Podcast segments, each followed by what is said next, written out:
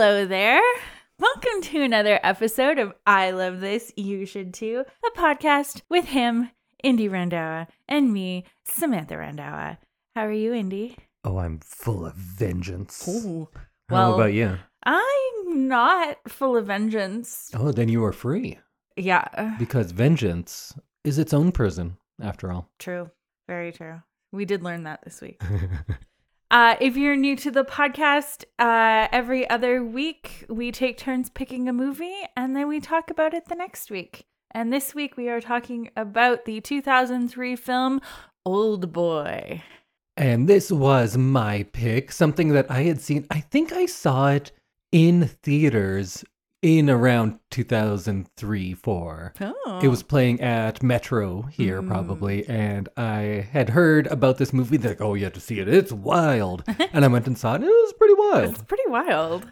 And I think this is my first revisit since then. Oh. Because when I lived in Korea, I actually saw very few Korean movies because uh, they're not subtitled there, and my Korean is not good enough to watch a whole movie without Right. subtitles. they do talk, like, it seems like they talk fast. But this was my pick, something that I said I loved, and I think I still do. Oh. Upon our rewatch, right at the beginning, I was like, oh, I don't know if this is good.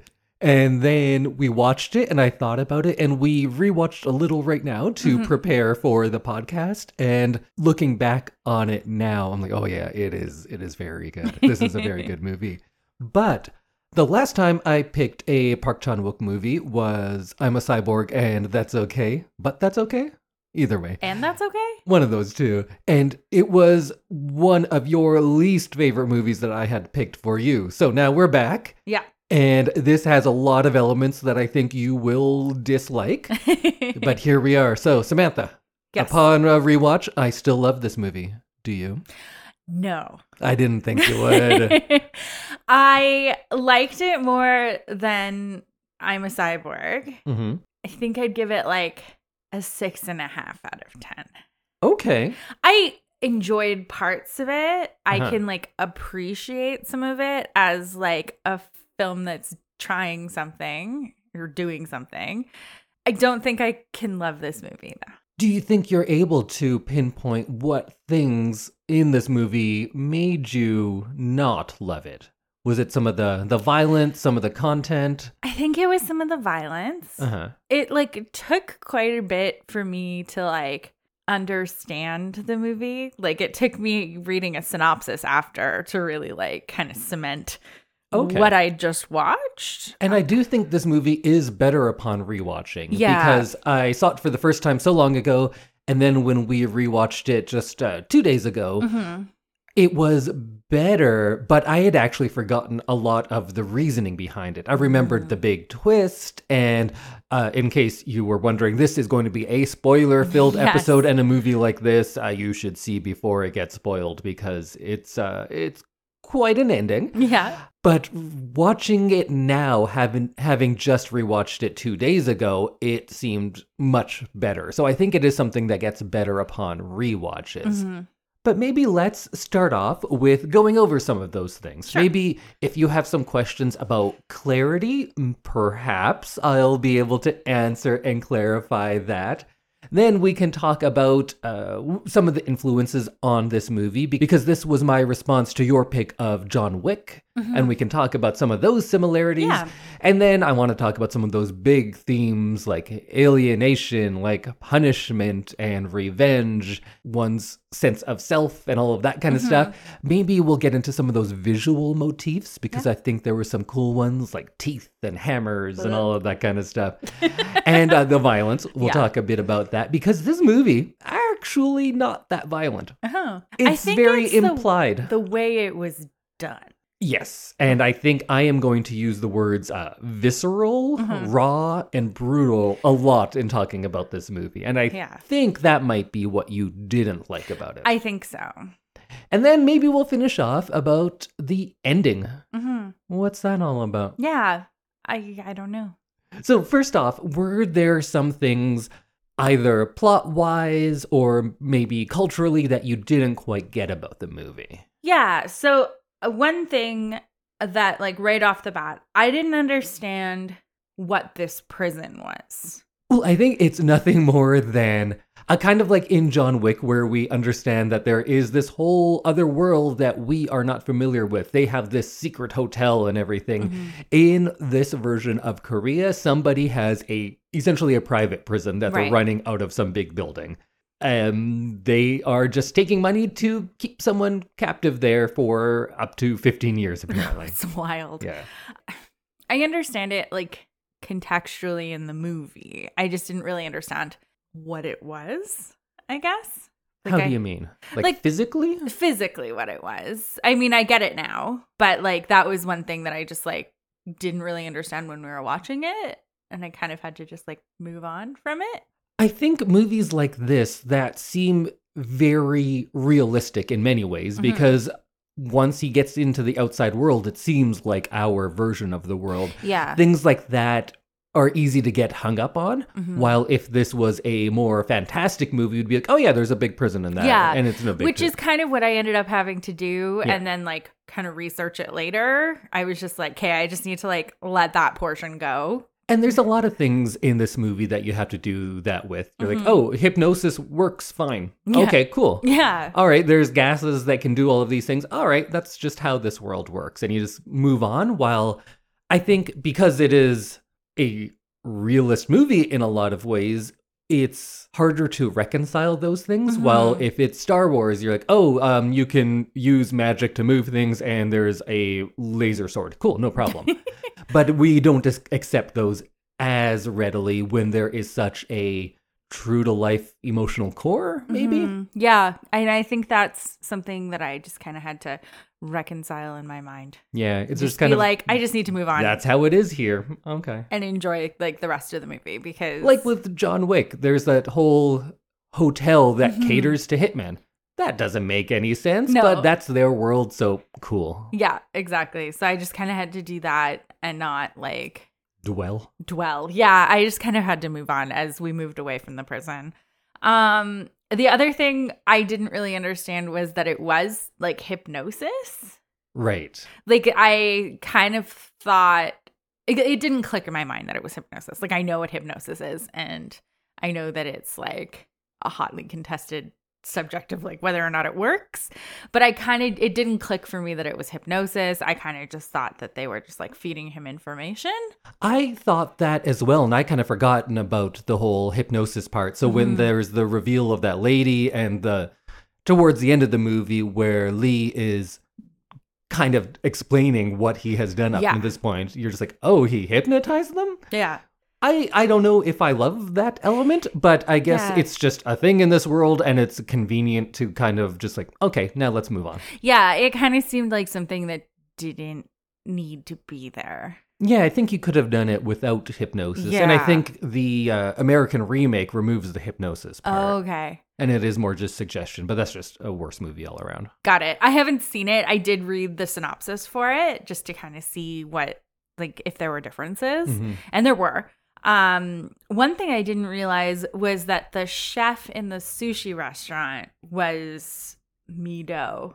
Oh, And I think it's because she's like all made up. she's wearing a wig. and she's wearing a wig. She's like got makeup on and stuff, and she's wearing that outfit. And then we don't see her in that outfit again. But she goes to him when he passes out, and then he wakes up in Mido's apartment. And you thought this was just some random person's apartment? Yeah, for a little bit. Okay, that could be confusing. That was confusing to me because she looks totally different, Oh. and we don't ever see her again in that outfit. So I oh, kind of I guess thought, I just recognized her face and was like, yeah, that's her. no, it, Because it- they had that kind of moment at the, the restaurant. Yeah. So I assume there was something between them. upon rewatching, knowing that it's the same person, Right. it makes more sense. And you can see Lee in the background of that scene too, if Yeah. you look close enough.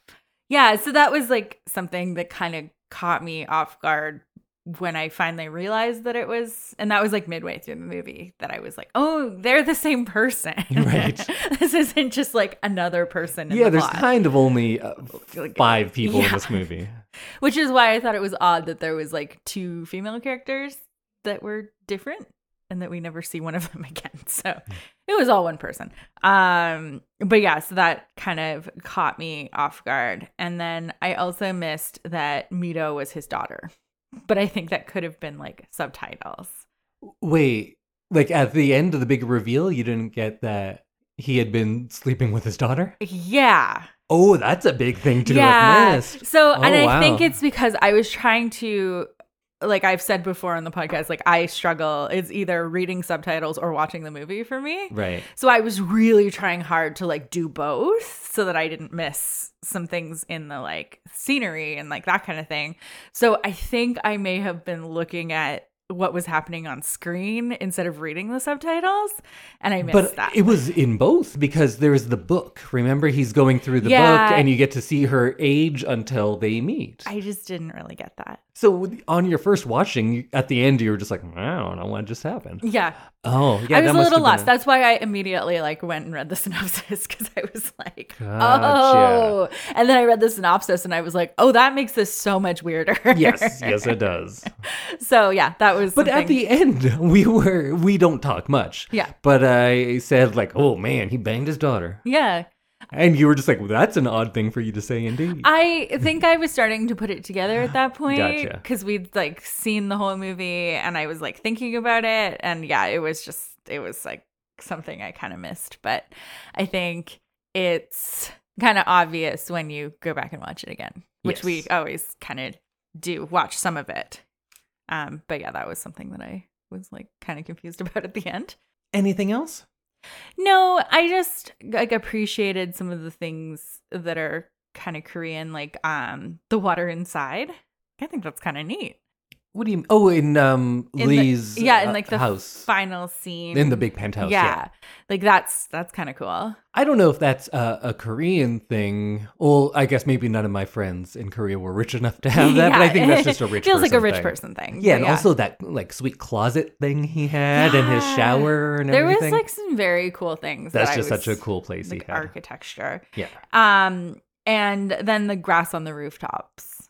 Oh yeah. like when he's opened in that suitcase when Mhm. he breaks out of the suitcase he's like on a rooftop that has grass and i think that's so cool and i like know there's at least one building in edmonton that has grass on the rooftop but um i think that's just such a cool thing You know what? I don't know if I've ever been on a building with uh, grass on the rooftop when I lived in Korea. oh So maybe it's not very common there. I have in Norway though. They love it over there. ah yeah Those sod roofs. I know like big metropolitan cities that don't have like parks and stuff in like downtown tend to have that kind of thing but Mhm. but i think it's just such a neat idea Yeah, we should have more of that. Um, but yeah, that was kind of the things that I didn't understand or also thought were cool. So do you see why I would have picked this in response to John Wick? yeah, I definitely see similarities. Like I said last episode, like the front of the DVD just like looks like John Wick. Yeah. So this, not of like- course, uh, came out nine, 11 years earlier, and uh, I guess there's the, the the stylized violence, some of the choreography, and the overall Mhm. tone. I feel is pretty similar, and then just that idea of this relentless pursuit of revenge, and revenge being all encompassing, Uh-huh. and the idea of one's identity being tied up in this revenge. So that's what made me think of Old Boy after your pick of John Wick. And also, there's this kind of underworld that is Yeah. uh, secret and kind of interesting too. Mhm. But I think here, everything seems much less polished, I Mhm. guess. And when we first put it on, I was like, oh, this movie doesn't look as good as I remember. and Uh, I think that's because now we have so many movies that say, like, oh, yeah, this is the gritty underworld, but it's super sleek and shiny looking. yeah, like John Wick, it's very shiny and tidy, and Yes. like this is how things are. And this one is actually gritty. it's great. And also, yeah. this has a much lower budget. This was a $3 million budget. Oh, so, wow. for movies that we talk about usually, that is very low. Mhm. Maybe let's talk a little bit about some influences on Old Boy now that we've mentioned a movie that Old Boy has influenced. Mhm. So, first, uh, Korean cinema of the time, there was kind of this movement from like the late 90s into the early 2000s that people often call the Korean New Wave. And there was a lot of exploration of social and psychological alienation, Park Chan Wook specifically had done these three movies that he calls the Vengeance trilogy, which is um, Sympathy for Mr. Vengeance, Old Boy, and Lady Vengeance. And they're not a trilogy in the strictest sense, just that they are all about the idea of They've got, like, revenge. Themes Yes. running through them. And there's a lot of film noir in this as well. We talked a lot about film noir when we did what was our big film noir movie we did? Uh, Double Indemnity? Yeah. So you can go back and listen to that. but how it comes out in this one, it's thematically a lot with those ideas of vengeance again, Mm-hmm. but also that there are these morally ambiguous characters where you're not sure if Dae-su in this is he a good guy? Is he a terrible guy? Yeah. I don't really know. And at the end, you're not really sure either. Mm-hmm. And then those uh, stylized aesthetics, everything is kind of dark and shadowy.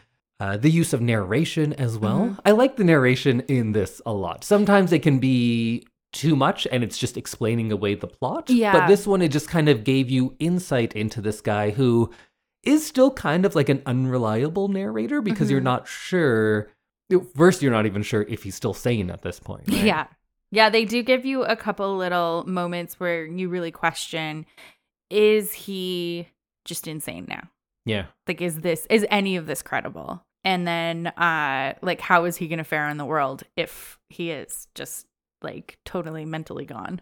And this was adapted from a Japanese manga. So there's a lot of influence from that too. It's not something I've read, so I can't really speak Mm. to it, but there are shots in this that definitely seem comic booky. Like when he I lifts up that, see hammer and there's like you think it's a freeze frame, but the characters are slightly moving still, so it's just everyone is frozen. There was a couple moments like that where I was like I could see this being just like a book. Yeah. And then I think there's a lot of Hitchcock in this as well. Uh, we haven't done much Hitchcock, but we'll have to do some more. Specifically, my favorite one of his, Vertigo, Mhm. because this seems to have a lot of those similar themes the way it builds tension, the way it plays with audiences' expectations. But while in Vertigo, it is all about the psyche of Mhm. one character, here it has extended into the physical and all of these kind of primal and brutal elements that this movie brings in. But I think maybe the biggest is it's Greek. It's Greek tragedy. Mhm. This is a like epic Greek tragedy at its heart. It seems like. Um, it seems most like Oedipus, Mhm. and Oedipus and Odesu. They even look the same a little bit. The names. Yeah, yeah. And uh, if you're not familiar, um, spoiler alert for Oedipus, I guess. Can for we Oedipus spoil Rex? a Greek tragedy? yeah, we're we're going to. So in uh, this, of course, Dae-su seeks out the truth despite the advice from his girlfriend, who he discovers is his daughter. In Oedipus, he seeks out the truth despite the advice from his wife, who he discovers is his mother. When he learns the truth, Dae-su cuts out his tongue, and when Oedipus learns the truth, he pokes out of pokes out his eyes.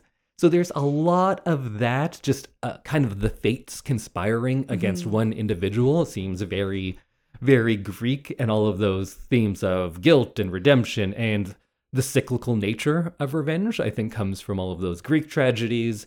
And there's a lot of Shakespeare. Like this, there's a lot of Titus Andronicus in this. Have you ever read or seen a version of that? No, I haven't. That's one I'm not familiar with. It's one of his earlier plays, and it is the most brutal and violent, and people are being made into pies and fed to their mothers. And Oh, see, I, I feel like I know some of the little like tidbits from that, Yeah. but I've never like hands overall. and tongues are cut out in that Mhm. one as well. So there's a lot of uh, Titus Andronicus. And I think everything kind of gets described as Kafka-esque as soon as something gets confusing. But I think there this definitely fits with things like uh, the trial, somebody being lost in this world and having no answers, and the uh, the frustration and the isolation that that brings. But rather than getting more intellectual or pretentious in this movie, it just goes for the for the raw and the visceral. And there is a lot of that. Let's talk about that because you said the violence was one of the the harder parts for Yeah. you. Wh- Which ones, or how in general? Um, I think having just watched John Wick, like that is a very violent movie. But I think But it's a clean violence. yeah, right? I was gonna It's say like, pat, one it's shot. quick. They don't really linger or like build tension in it. It's just like he's going around, he's doing his job, and he's so efficient that there almost isn't any emotion to it from the viewer.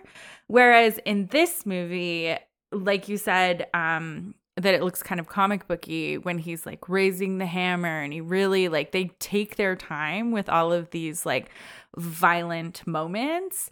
And i think that was really hard to kind of sit through because you're almost feeling it like viscerally because you're seeing these moments and you're really seeing the pain on people's faces. And it's more torture like that people die and people get really hurt but it's more of the torture side of um like violence.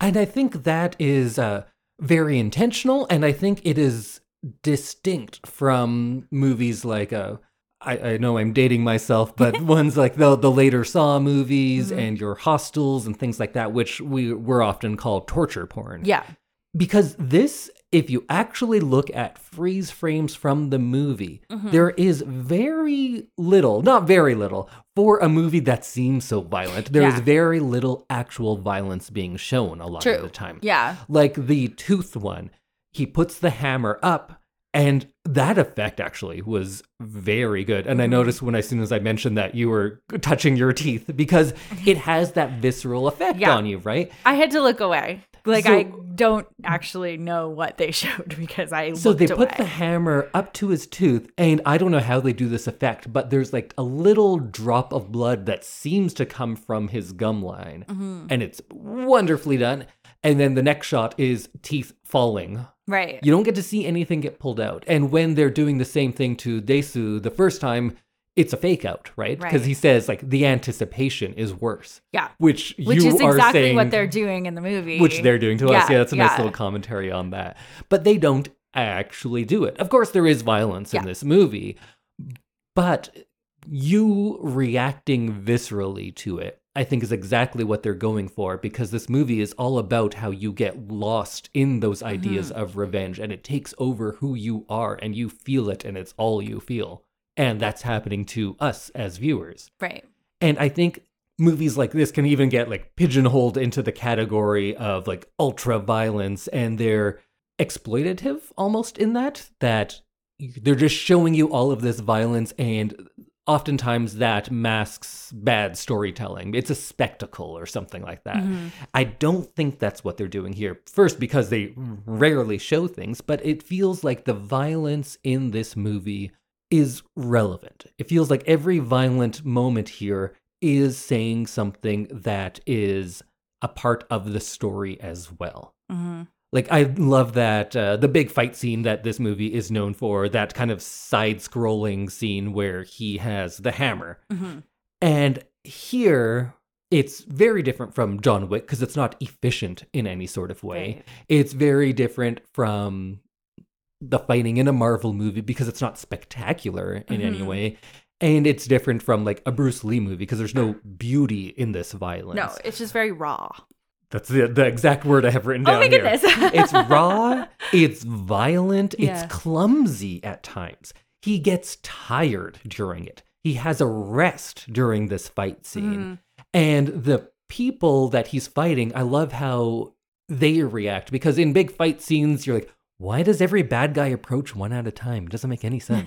but here, it seems like that's kind of addressed because first they're in a narrow hallway. yeah you And can't second, all go at once. they all start going all at once, but after seeing their friends get smashed with a hammer, everyone is very tentative. And there's those parts where they are staying far away and just kind of throwing their sticks, kind of like t- like, "Hey, get out of here," but not really going for Yeah. it because they're scared of getting smashed in the face with a hammer, Ooh. which is a legitimate fear. And he just has this kind of a dogged determination. It's not that mm. he is the best fighter, although I guess he is the best fighter as well. Yeah. But it's that doesn't seem to be his superpower. His superpower is that he is fueled with vengeance and to seek out the truth, that he's willing to do anything. It's the determination rather than his fighting ability. And dogged, I think, is a good term for it because he's he's animalistic, and that kind of mm-hmm. comes through the movie a lot too. That the comparison of him to to a beast, to an animal. As violent as it was, did you find anything in this movie funny? I don't I don't know. I'm trying to like think back. Um yeah, I don't know that I can like pinpoint anything that I found funny. But would you say the tone of this movie is lighter at times than Mhm. something should be with this amount of violence and with violence and with this content? Yeah, I'd say there are some like lighter moments for sure. Like the suppositories. Oh right, So yeah. It's like a funny joke in the middle of like a really serious movie. Or close to the beginning, I love the bit where he finds that guy who's going to kill himself Mhm. and he stops him and tells him his life story and then the guy's like, "Whoa, what a story. Now let me tell you about my life." And Dae-su just walks Just away. walks away, yeah. And then we see him downstairs, and he's presumably stolen those sunglasses from that lady in the elevator, I guess. Yeah. So he's wearing these ridiculous Like, sunglasses. women's sunglasses. and yeah. we see that man fall and land on a car. Yeah. And you're like, that's a man killing himself because he couldn't find any connection to a human. And it's played for laughs. Yeah. And that's like a tricky thing. And that is a tone that is very hard to achieve, but I think this movie does.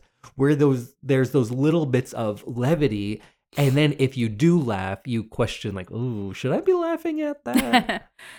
there was also a moment in the prison um, where the music starts and the gas starts to come out, and he's like in a funny pose. oh, I don't recall that, but Like right at the beginning when he's kind of describing to the viewer that the gas comes out when the music plays. He's like in a funny pose and that's like and then he falls over and is on the ground and I thought that was kind of a funny thing to like include, but it was like kind of enjoyable to watch because it kind of brought the levity up again during a scene where you're like, oh my God, this man is being drugged and imprisoned. And that stuff in his kind of uh, hotel prison there, it's all very interesting as well because it, it's where we start that idea of uh, isolation and alienation that is central to the rest of the movie. I think we'll go on to talk about how his isolation remains after he leaves because we talk about how he's in a, a bigger prison now. But as it see, is seen through this part, he has those ideas of um of the ants crawling out of him, Mhm. right?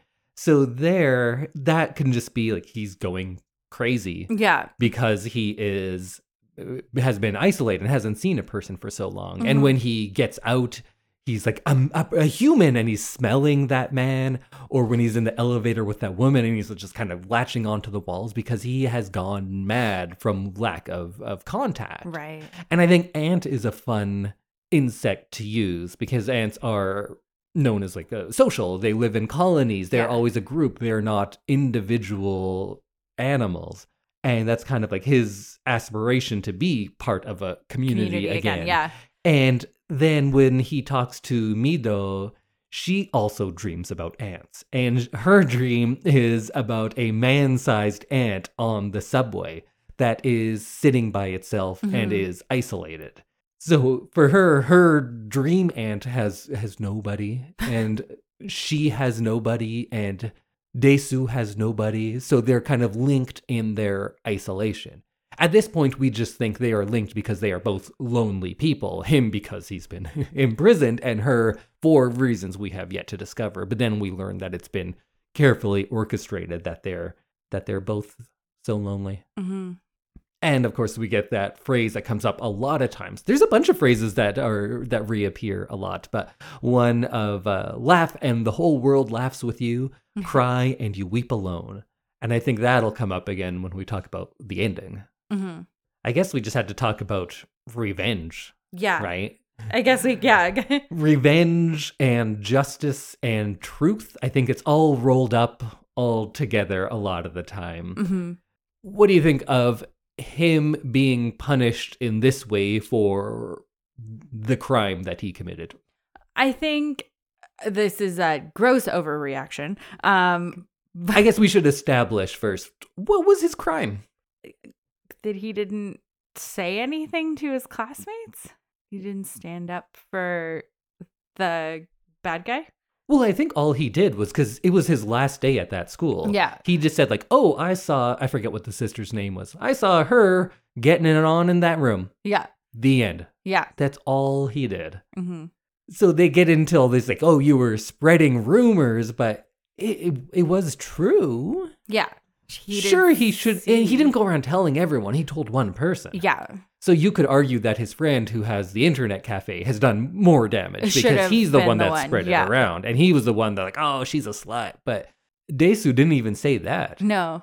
He just said like, oh, I saw her, and he didn't know that the boy was her brother. Right. He didn't even mention that. No. But I guess it affected her so much that perhaps she had a hysterical pregnancy. Yeah, that's what I got from it. I'm not sure if that part was real or not, or just in Lee's storytelling, because Mm-hmm. who knows? He's he's clearly pretty crazy himself, Yeah. so we don't Yeah. really know what's true with him. But that seems to be the case, and that she killed herself because she believed she was pregnant with her brother's child. Right. That's what I got to.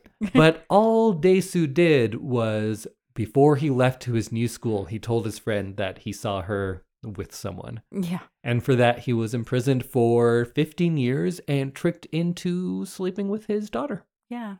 A little bit of an overreaction. A little bit.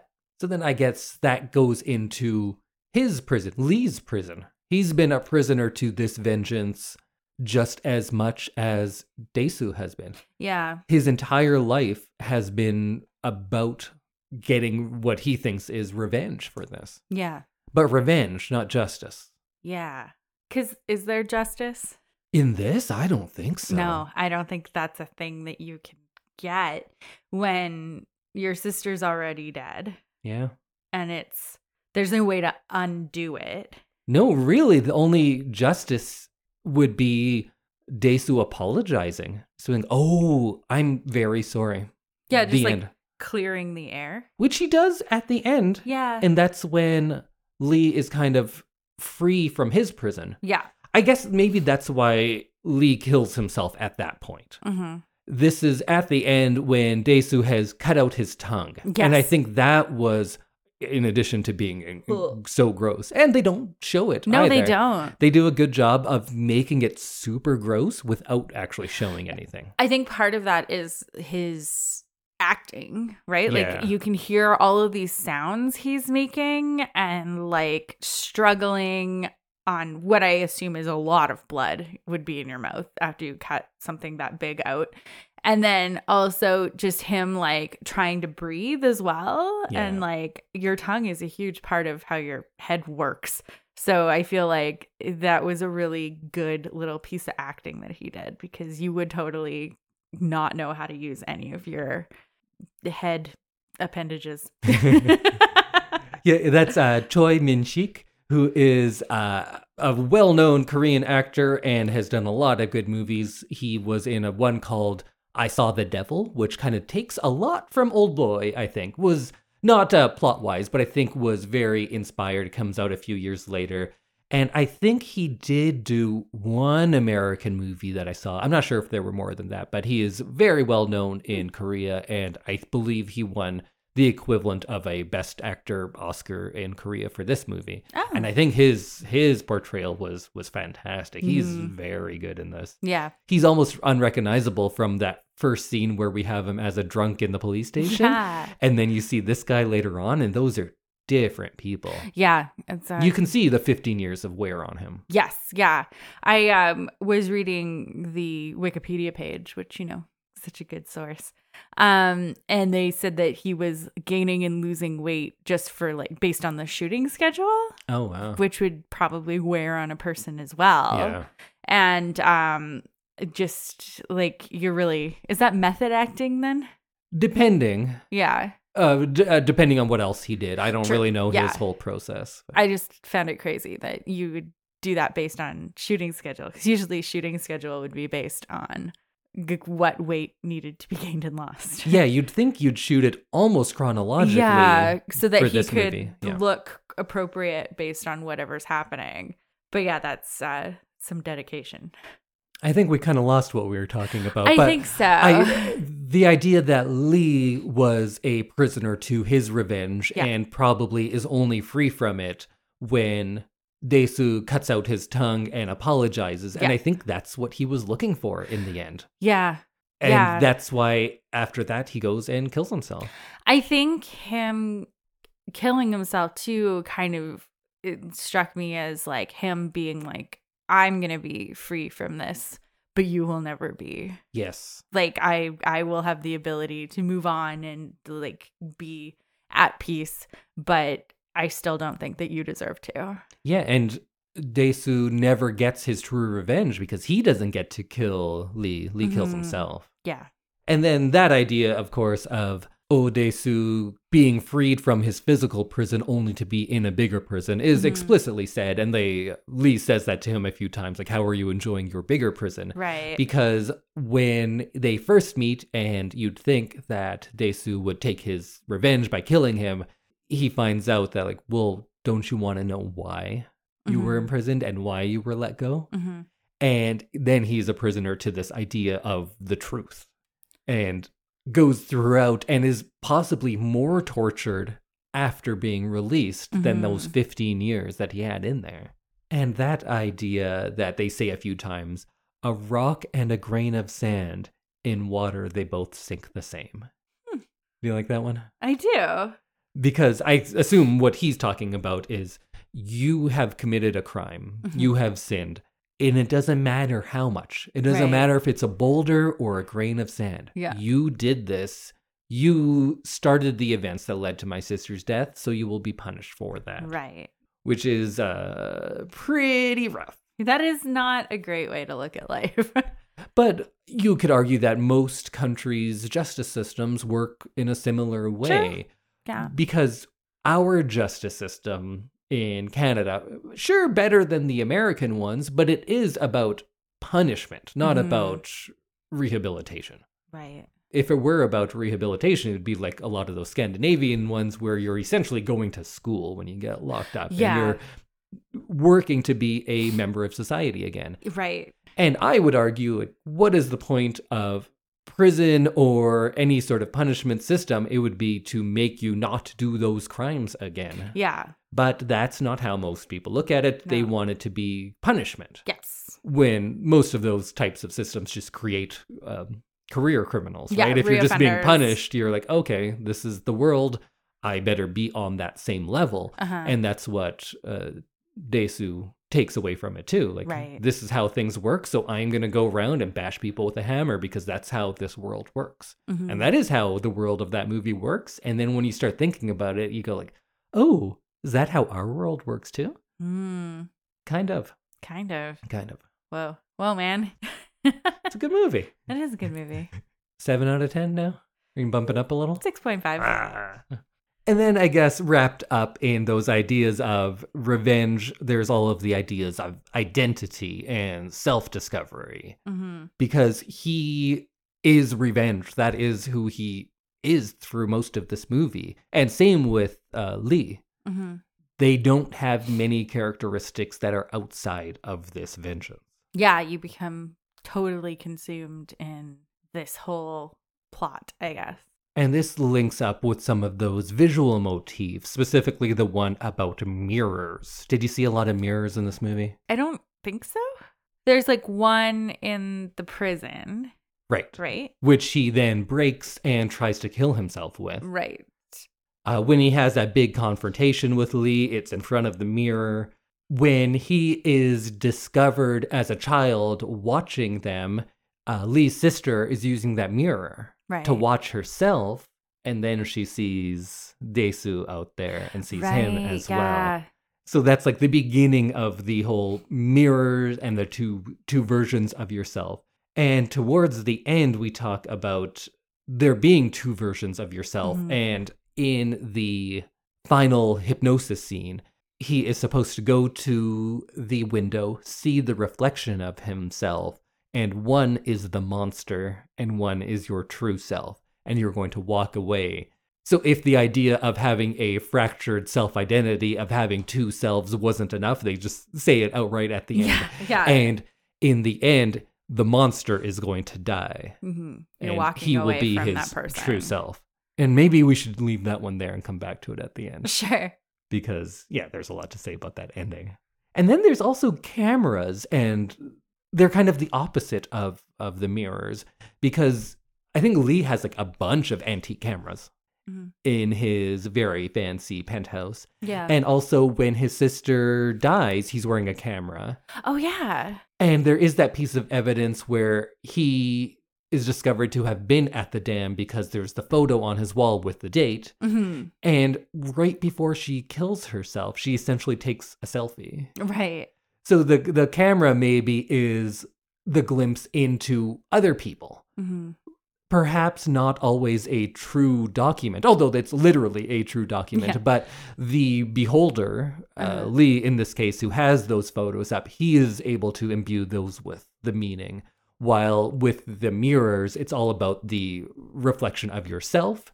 Cameras and then maybe even the audio recordings are about what we see in other people because it is not their true self, but it is some sort of representation that the beholder can then look at and make an opinion of. And in Lee's case, he has these pictures of his sister, and she is forever perfect hmm in those pictures. And this allows him to take off any personal responsibility he may have had in in her death because he was literally the person holding her before she died Right. but he does not take any personal responsibility in her death Yeah, that was one thing that I found interesting was during that scene of how he's like pulling her back from the edge and she takes the picture. He doesn't ever really acknowledge other than that one scene that he was there. He could have pulled her up. Yeah, he could have. That he had some like hand in it. but maybe that's how he is justifying it to himself Yeah. over all of these years. It's someone else's fault. It's Mhm. not his fault. It's not his fault for letting go. It's not his fault for having that relationship. It's not his fault for uh having some sort of communication with his sister and getting over this. Mhm. it is Dae-su's fault because he told one person Yeah. it's misplaced blame to alleviate his own guilty conscience hmm And then if the mirror thing isn't enough, oftentimes when Dae-su looks at a mirror, it is cracked or broken or distorted because he has this distorted self image. I like that they used mirrors in that way. We've talked about so many movies that use mirrors. It's, a, it's an easy one, but it's an effective one. Yeah. But one you don't get to see in a lot of movies is teeth. I think teeth are a big motif throughout this. There are so many shots, extreme close ups of teeth. First of all, uh, when Dae-su is doing that kind of grotesque smile when Yeah. he's by himself, and he has that picture, which I'm not sure if he has drawn or someone has put there. Of of uh, like a face that has a, a gross smile Right. as well, and that's the one that says um, "laugh and the whole world laughs with you, cry and you weep alone." So there's the teeth there, and then of course we start seeing them when they're getting pulled out Yeah. of people. And there's just a bunch of times of weird smiles. So I guess this can come into being a metaphor for the violence or predatory predatory nature of a lot of these characters and the characters are made to be animalistic and teeth perhaps are our most animalistic feature, right? If Mhm. you're showing eyes, that's eyes are the window to the soul, but teeth, teeth are are there to to eat and he's when he gets out he says I want to eat something alive. He wants to feel alive because he has been dead for for so long. Oh, and I I guess that's one of the other big famous scenes from this movie. What'd you think of the uh, the big octopus scene? Uh, that uh, was another scene where I kind of had to turn away. I think they're kind of gross just to begin with. Uh-huh. And I don't like my food to look like the animal that it was. That's true. and like even just eating calamari at a restaurant, I can only eat the round ones. Yeah. I can't eat the little squid ones. the tentacles. The little tentacle guys. Uh, but yeah, I did not enjoy that scene at all. And I think it was kind of unnecessary. But did it give you a animalistic revulsion? Yes. Then I think it was necessary because I think that's what they're going Yeah. for. okay. Did you know that I've eaten that? You've eaten a live octopus? Yeah. Ew. There's video of it. Oh. You know what? I'll put a link. I'll put a link in the show notes. Sannakji, it's called. And uh, when the first year I lived in Korea, I was leaving the city I was living in, and was thinking like, oh, well, I have to try like all of the Korean things that I haven't tried. Right. I wasn't gonna go to one of the dog restaurants, but I was like, you know what? I should try the live octopus. I would not eat it the way he did, the Right. full octopus. Huh. But when she Yeah. said like, "Oh, I'll I'll cut it for you fresh," that is uh, not an atypical thing to eat. That's not a rare thing. Oh, okay. It's called sannakji, and it's not bad. Um, they slice off the tentacles. My friend I was with, uh, she said like, "Oh, I like the head," and I was like, "Ooh, the head is all yours." so she had the head, and I had some of the legs, but they do. They are still moving yeah. and you uh, put a little sesame oil and a little salt on there and you just eat them and you have to really chew or else they'll like you'll choke because they'll try to crawl back up so when he's eating the full octopus apparently they did this in a few takes and the actor is uh, buddhist and would do a little prayer for the octopus for each take and then would just chow down on it. oh on my it god. and the whole octopus that would be very difficult because you have to really chew or else you could you can die right. because the that suction is very strong and it'll crawl in oh, your I didn't throat. even think about the suction. Yeah. Oh. Because even the little tentacles I was eating, they they latch onto you. Oh, that's gross. Yeah. I am very uncomfortable talking about this. I guess you've never seen that video. no. I put it on YouTube. I think you've talked about it, but you had no interest in. but it. I don't think I ever want to see. It doesn't look like it does in this, but it's still it's still gross. Yeah.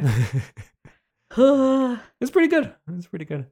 Oh yeah, teeth. That's what we were talking about. Right. And then it comes up again. You know what? We'll save it because it comes up at the very end in the very last smile. Mm, Uh, another theme that's in there a lot is the hammer. right.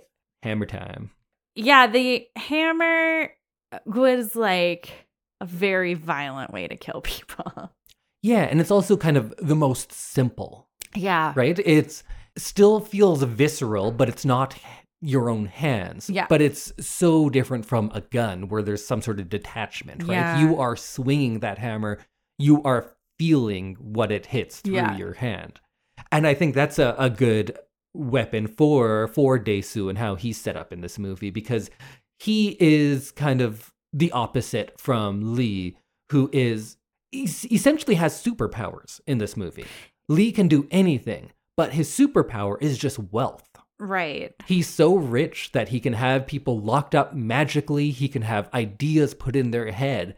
He has all of the traits that we often see in a supervillain in like a Marvel type movie. Right. He can do everything, but the only way he does this is just that he's rich. yeah, he can just pay people to do what he wants. Which again, I think comes into very intentional commentary in this movie. Because I think this movie isn't just look at these people and how vengeance changes their lives. Yeah. This is a reflection of us, of our society. Of course, mm-hmm. it is a different version of it, but I think everything that Park is putting into this movie, the director Park Chan Wook, uh, everything that he is putting into this movie, he's trying or at least putting it in our minds to link back to our world like the the justice system in this how different is it from ours?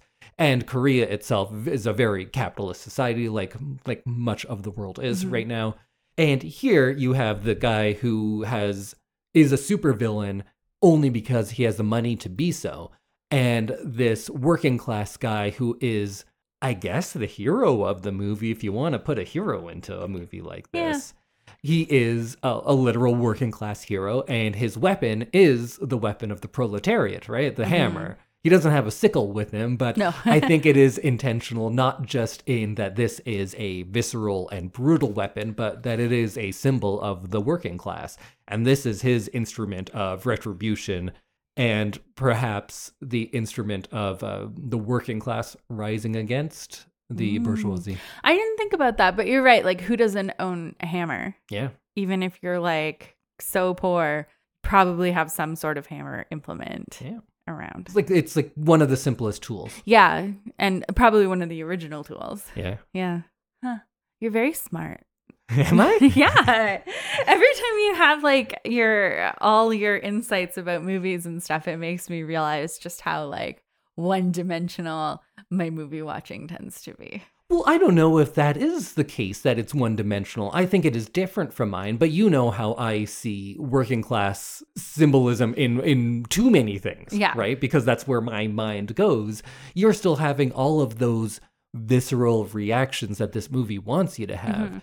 But it's just through conversation like this that they that they come out. Right. Right? Movies don't want you to see all of the working pieces. They want you to feel them and not know that you have seen those things Okay. you're getting it at the end. Yeah. You're you're experiencing, I think, what the director wants at the end. Of of course, that's debatable what a director wants, right? Right. But I think you are going through those motions. It's just that when we do the podcast, then we go about the process of how did we get there. Right. And I think I'm more experienced, perhaps, in uh, talking about how we got there. The analysis. Yeah. Yeah. we should. I should start a podcast about that. Oh, weird. I bet it would be a hit. no, I think just a couple of people a week would want to listen to it. Tell your friends, everyone. Nobody Yeah. listens to our podcast. yeah. Tell a friend to listen to their favorite movie. Yeah, watch one guy overanalyze it and the other person just enjoy. I just sit back and relax and learn. and enjoy the movies. Yeah. That's why we work well. Exactly. What about labyrinths and mazes? Yeah. Did you see any visual representations of maze like things in this movie? Well, I think the prison at the beginning for sure. Like I think that that was uh maze and um kind of like labyrinthish in that uh his prison cell was literally surrounded by empty rooms. And they were they empty? well, I guess what I'm saying is like when he breaks through the wall, he realizes that it's not actually outdoors. Oh, I thought it is outdoors. He reaches and gets the rain. No, because he has to go through like a second wall. Oh, yeah, yeah, yeah. So there's like a false ending to that little journey in that he realizes that there's just another wall beyond it and that it's a trick. And so many, uh, there's a lot of wallpaper in this movie. Yeah. And the wallpaper always has like a labyrinthian kind of pattern, Mhm. or it looks like something that is broken. Mhm. And sometimes the patterns on people's clothing as well. It seems way more pattern than you would expect in the real world. yeah. So there's, I think, these images of uh, mazes and shattered whole things throughout. And I guess the maze is, is pretty clear that he has to uh, go through this maze to figure out why he was imprisoned in the first Mhm. place, what his wrongdoing was. And then those shattered elements are maybe back to that whole shattered mirror and the shattered image of oneself because he has been lost in in this maze. Huh. You- Yeah. You, could maybe probably make an argument that the octopus is important because an octopus is like the tentacles is and he's wrapped up in the Yeah. tentacles of this other world, but I think that might be too much of a stretch. I, I know. also thought that the final scene um in Lee's apartment is like very maze like because there's like places you literally cannot walk because of the water. parts are moving as well. right? yeah. So I think that that kind of also seemed a little bit maze like because there is like a forced path and then um he kind of gets thrown off the path and is forced to figure it out himself. Was Odesu a good guy? Don't know. Like I don't think he was a bad guy. He wasn't bad. He wasn't this bad. No. But when he is going over and thinking about the people he has wronged, he has many names. hmm But is that just because he's been thinking about it for 15 years and you think of like, oh, I cut off this guy in traffic once. Maybe it's from that. Yeah. Or has he actually wronged this many people? We see him like he's a kind of a dick at the beginning when he's Yeah. all drunk and and yelling and all of that kind of stuff. Yeah. But I don't think that he is like evil. No, but he's also not depicted as being good and innocent. Right. He's just a guy. Yeah. And I think that's important. I think in the American one, they made uh, a more concerted effort to make him look like a bad guy. And I think that Uh. takes away something from it. I Yeah. think it's better when he's not a bad guy and he's being punished It's in kind of way. ambiguous. Yeah. Yeah. Then Lee, he's a bad guy, Yes. But we don't have any insight to him outside of this one part of his life Yeah. in the vengeance about his sister. yeah. I guess everyone's just kind of morally ambiguous. And that's kind of one of those film noir anti hero type tropes coming through. It kind of leaves you to decide on your own. yeah. And that's sometimes hard. Or maybe it makes you think about people who are victims of circumstance and maybe aren't terrible people and then they're still in prison because of like well we say if you do this you go to jail for this much Mhm. time and it's not about whether you are repentant or if you'll do it again it's just here you go this is what happens Right. I think it's his circumstance that makes him kind of a bad guy. odesu No, uh, Lee. Or i get or was that the thing that broke him because i was going to say well he's clearly criminally insane I think But maybe what the- happened. the death of his sister is what broke him and that has been the one thing he has latched onto and Yeah. everything in his vi- life revolves around that I think that's kind of what happened. it seems like and it. I think that in a you know grief counseling is readily available kind of world, maybe he wouldn't have spiraled off into this one Mm. moment of his life, and that makes all of his decisions for him. Like I don't think he was like born evil. can someone be born evil I don't know. is that a different podcast That's a different podcast. we'll get there we'll talk about head injuries and maybe we'll we'll um uh, watch clockwork orange sometime and then we can get into all of that and i think the visuals kind of go with this moral ambiguity sometimes because there's times where we have these scenes that look like quite beautiful and they could be from a music video but then you have this brutal violence going in it and there's that kind of juxtaposition of is this beautiful? Should i be watching this fight scene? and being like oh cool. Mhm. but then how the fight scenes are conducted they're not smooth and fluid they're they're brutal and they're clumsy at times and then that makes you question like oh yeah maybe it's not all good and everything in this movie is kind of the same way like you should question is he good is he bad i'm not sure i shouldn't just go by how things are presented just because Dae-su is presented as this guy who has crazy hair he, he just needs some conditioner Oh, he- desperately and a like a Oh, and he gets it later. Remember, he actually goes to the the hair salon. Yeah. so that was cool.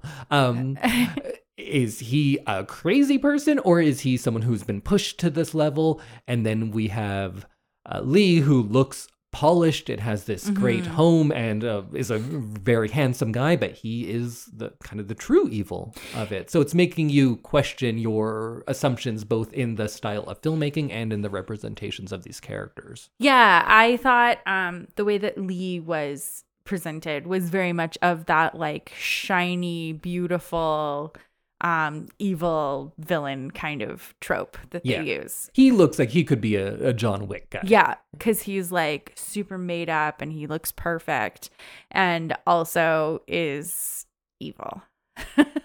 and quietly evil. yeah. I loved when Odesu is doing that bit of like, do you want me to be your dog? I'll be your Yeah. dog. And he's licking his feet and everything. And Lee's reaction, he has a handkerchief and he's just stifling laughter. Yeah. That was infuriating. There's also a moment where I didn't know if he was like crying or laughing. Yes, uh, that's what I thought as well. I'm and like, then when you did this him, break him, Yeah. his apology, or is he just so far gone that he can't feel anything else? yeah. and it's not a big triumphant evil villain laugh. He's just like, Yeah. just laughing at him. Yeah. Look at you now, kind of. Yeah. And maybe it's a little triumph that he got him to this point. Because I think this is what he wanted. Yeah. He wanted him to be so far gone. He wanted him to realize, in, in Lee's mind, realize the crime that he had done Mhm. and the effect it had had and feel the same thing. Right. He didn't just want him to be sorry for it, he wanted him to truly understand how Lee felt. hmm And he somehow, through this crazy web, orchestrates that. So Yeah. now Dae-su fully understands what Lee feels um, in his own mind. Of course, it's uh, his mind is kind of crazy, right? But uh, in Lee's mind, this is this is the perfect punishment Yeah. because he fully understands and is completely apologetic for it. yeah. Did you think that he killed himself so that he could be with his sister? Oh, I never really thought about like it. Like I feel way. like he accomplished his goal yeah, and was like, I can now be at rest with her. I think so. I think it is uh First, that he is a prisoner of his Mhm. vengeance. I guess that's the theme throughout is prisons and vengeance and truth. And Mhm. you can be a prisoner to your revenge and to what you consider the truth and finding out that truth. Lee was a prisoner to his vengeance and truth, and now that he has gotten his revenge because Odesu is completely broken, has uh, committed the same kind of sin that he did in the the incestual stuff, and also he has gotten Dae-su so warped from those 15 years through this whole uh, journey to find what Lee's version of the truth is. He now has Dae-su agreeing to his version of the truth. Mhm. In that you said this one thing and that killed my sister. Right. Dae-su is now agreeing to that, which is a is a crazy way, but through all of this manipulation, he's gotten him there. So now I think Lee's truth is the truth Right. in that room, at least between all the people there, because that other guy's dead. yes. So his truth has won. Now he is no longer a prisoner to that truth, and can he has nothing more to live for because that's that was his prison, and now he is free from it. Huh. That's kind of what I thought. Yeah. Yeah. That makes sense. Well, anything else that you liked or wanted to talk about before we get into the very ending? I think that might be it for me. I feel like, yeah, I feel like we've touched on a lot of things that I kind of thought about. And you've also mm-hmm. brought some other things that I did not think about. I was worried about this podcast because usually I take a few days to think about the movie and we just watched it, but as we talk about it, I feel like it's all yeah. getting put together. Yeah. And I think, yeah, that I was a little worried about this one too because right after watching it, I felt like I didn't really know what I just watched. Kind of like when you watch Cyborg. Yeah. You were like, what was that? this one was a little bit easier to kind of figure out, especially just the like reading a little bit more about it. It kind of made more sense to me. Right. And also, you know, catching the twist finally. Yeah, that's that's a big one to to miss. I can't remember what other movie it was when there was a big reveal at the end, and that was like kind of the linchpin of the whole movie. And you realized it when we did the podcast. After. Yeah, Do you yeah. remember what movie that was? I don't, but I do remember you being like, "What?" Wait, Bruce De Willis was a ghost? it was So let's talk about the ending then, because I think it is pretty brilliant in a few ways because it brings together all of these motifs and themes we had seen.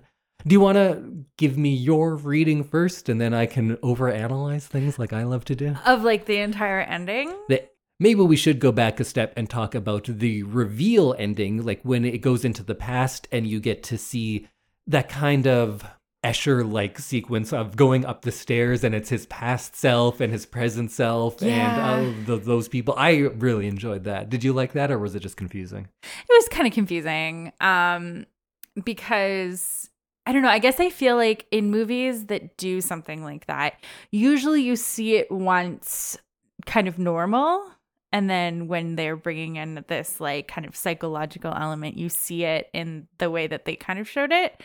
So it, felt a little bit confusing. And I think that's kind of intentional too. I think being confused in this movie is doesn't mean that you didn't get it. I think Yeah. that's what they're going for. It's another one of those labyrinths. And here Dae-su is so lost in the labyrinth of his past that he is literally lost in this Mhm. labyrinth of his past. And we have it's like an MC Escher painting of all these stairs Yeah. everywhere and the the two timelines going together. I think it worked very well if you realize Mhm. what's going on, I guess. It's a good manifestation of his kind of spiraling and being lost in all of these ideas. Yeah, I found the kind of perspective shifts of like the quarry that they were at. And from one view, it seemed really, really big. And from another, it didn't quite seem as big.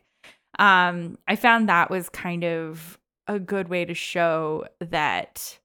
I don't know, like, you know how when you're a child, everything seems bigger? It's the subjectivity of the memory. Yeah, Yeah. so it felt like a little bit of reality as well as like that childlike view of how your school seemed huge and then you go back and you see it and it's just like kind of small Yeah, yeah. yeah. So I enjoyed that. I think that that kind of really kind of tied together the past and what was happening in the present. And I, I liked that.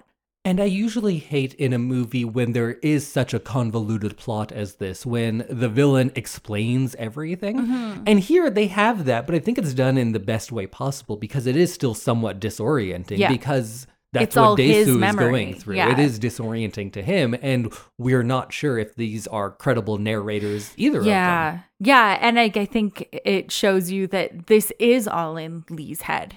Like, this is all his memory. Nobody else has this memory that he's based this whole life on. But I think in having those pictures from it, i- is the director showing you this did happen in the Mhm. real world.